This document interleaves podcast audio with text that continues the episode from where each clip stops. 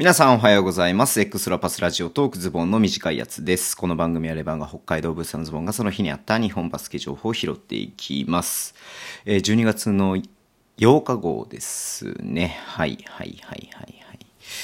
今日はね、えっ、と、いろいろね、告知告知と言いますか、えー報告的なものがいっぱいありまして、まず、えーポッドキャストね、えークパのポッドキャストを配信しましたので、そちらね、ぜひいつも通り聞いていただければなっていうふうに思います。それと、えっ、と、YouTube の方でね、あの、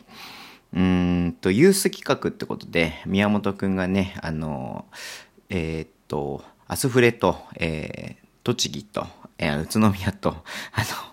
えー茨城のね、ユースのコーチと話してるのが、今日からね、えー連続で、5日間連続で配信されますんで、ぜひ、ね、見ていただければなっていうふうに思います。それとね、あの、いつもやってるズボンのバスケ、えー YouTube の、それも YouTube ですけれども、えー今日のね、10よ、あー、もう変だな。昨日のね、10時から、夜の10時からね、えーライブ配信やりまして、予想をね、またしてます。1時間20分ぐらいかな。うん。動画になってますので、そちらももしね、見てない方がいらっしゃいましたら見てみてください。はい。配信の中でも言ったんだけどね、えっと、ね、この間とか40 48人とか50人ぐらいかな、うん、の人が来てくれて、お結構来てくれたなっていうふうに思ったんだけども、今日71人ですって、最多同時視聴者数が。うん。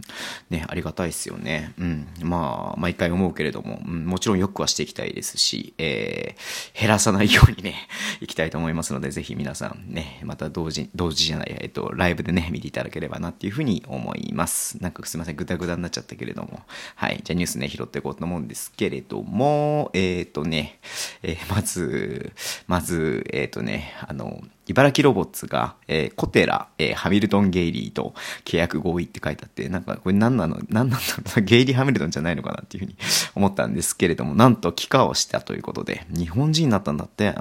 ゲイリー・ハミルトンが。はい。で、茨城と、えー契約ということで、すごいっすね。うん。いやー、まあ外国籍、ただでさえ強力な外国籍がいる中で、えー帰化選手としてね、入ってくるっていうのがすごいなっていうふうに思いますけれども、なんか漢字だけ見るとね、コデラなのかなと思ったら、なんかコテラみたいですね。濁らないみたいなので、はい。まあね、あのー多分皆さんご存知だと思いますけど、今、滋賀にいるね、ジョーダン・ハミルトンのお兄ちゃん。うん。で、まあね、ゲイリー・ハミルトン自身も滋賀でね、日本でのキャリアをスタートして、まあね、その後、えっ、と、福岡とか、えっ、と、大阪とか行って、で、えーこの間までね、群馬と契約してたじゃないですか。うん。開幕して何試合目 ?4 試合ぐらいかな？出てたのかな？うん。で、それでまあ短期契約だったんでね、あの、もう終わっちゃいましたけれども、それで、えっ、とね、まさか、茨城がね、ここで帰化選手を取るとは思わなかったのでびっくりしましたけれども、うん、そもそも帰化申請をしてたことが知らなかったんでね、うん。はい。ということで、なんかこれもまた茨城ね、えっ、と、群馬は今追いかける感じになってるのでね、えっ、と、まあ、どうなんだろうか。うん、わからないけれども、なんか、よりね、激戦が増していくなっていう感じがしますけれどもね、えー活躍を楽しみに見てみたいと思います。はい。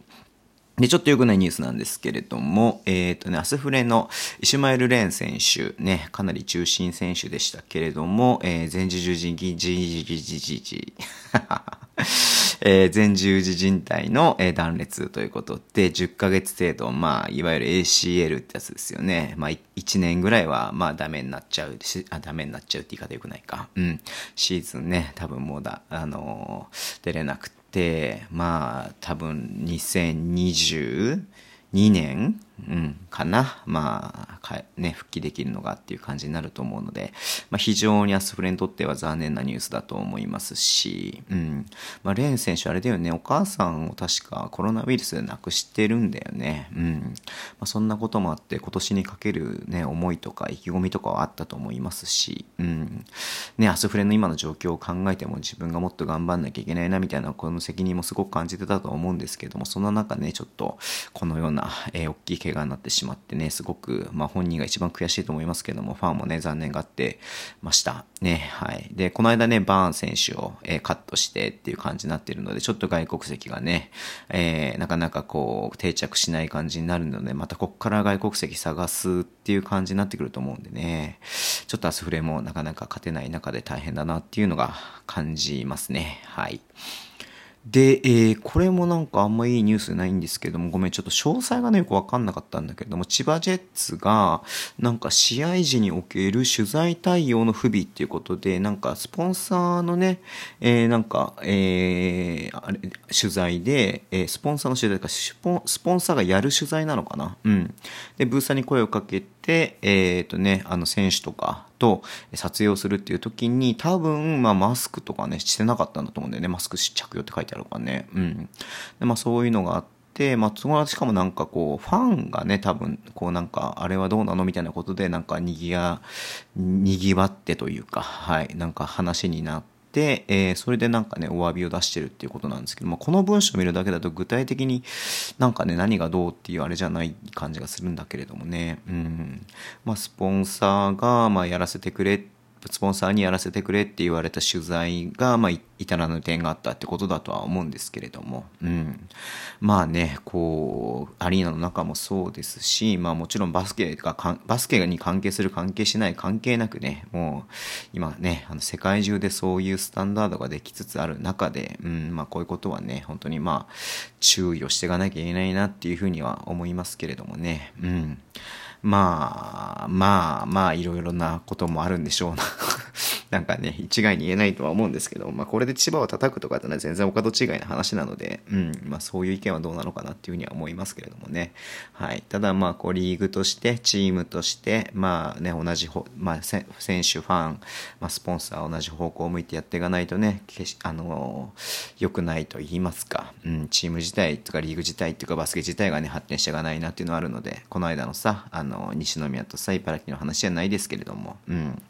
まあ、そういうのを考ええるとね、ちょっとどうなのかなっていうふうに思っちゃう部分がありますんで、えー、本当ね、あの、まずは自分ができることをできるように注意していくしかないなっていうふうに思ってます。はい。えー、で、最後ですが、リーグのね、公式から出ていて、えー、暴力、暴言、ハラスメント追放プロジェクトの設立っていうことで、はい。で、まあ、えー、啓発活動していきますとかね、処分の厳格化と日本バスケットボール協会の指導者資格制度との連携強化。うん。まあ、要は指導者の段、指導者にそういう話をちゃんとしていかなきゃいけないっていうのね、あります。で、あと通報相談窓口の設置ということで、まあそういうね、まあハラスメント行為に対する、えー、対策を行っていきますっていうことで出ていました。うん。まあそもそもね、こういうハラスメントがあるからこそこういうね、えー、ことが起きているっていうことなんで、まあそうだよね。まあいろいろとね、まあ過去にも問題になっている部分でもありますし、えー、表立ってないだけでね、あの、あるところはあるんでしょう、きっと。うん。という意味で、えっ、ー、とね、あのー、こういうのを設置してるっていうことみたいな、するってことみたいなので、うん。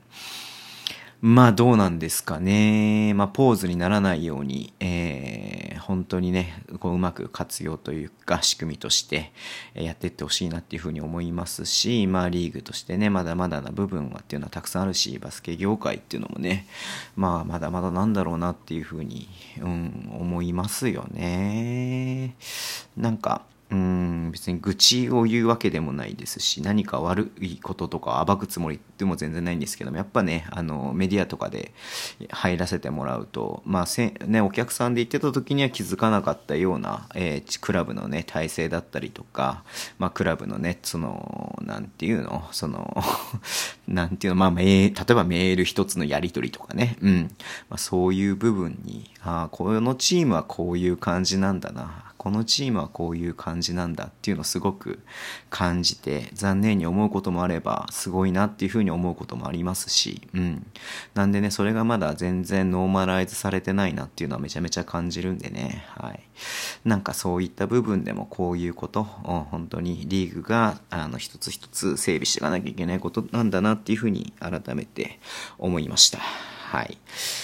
まあそんな感じですかね、今日は。はい。えっ、ー、とね、えー、明日また、明日というか、まあ、これ聞いてる人は多分、まあ、今日だと思うんですけども、12月のね、8日の、えー、夜10時ぐらいからかな、の予定でいます。はい。またちょっと時間の詳細はね、ツイッターとかに書こうと思うんですけれども、えー、今日ね、予想した答え合わせ、えー、を、えー、9日、試合ゲーム後にね、やろうかなっていうふうに思っていますので、ぜひ YouTube ライブね、ご参加いただけるといいかなっていうふうに思います。私はこの試合見ました。この選手が良かったですす。みたいなことをね、コメントでいただけると、すごく楽しいので、ぜひよろしくお願いします。はい。では、えー、終わりにしたいと思います。Twitter でも情報発信してます。ぜひフォローお願いします。えー、ポッドキャストと YouTube ね、毎週配信しています。ラジオトークのアプリ聞いてる方は、ハートボタンを押してください。では、今日もお付き合いいただきありがとうございます。それでは、いってらっしゃい。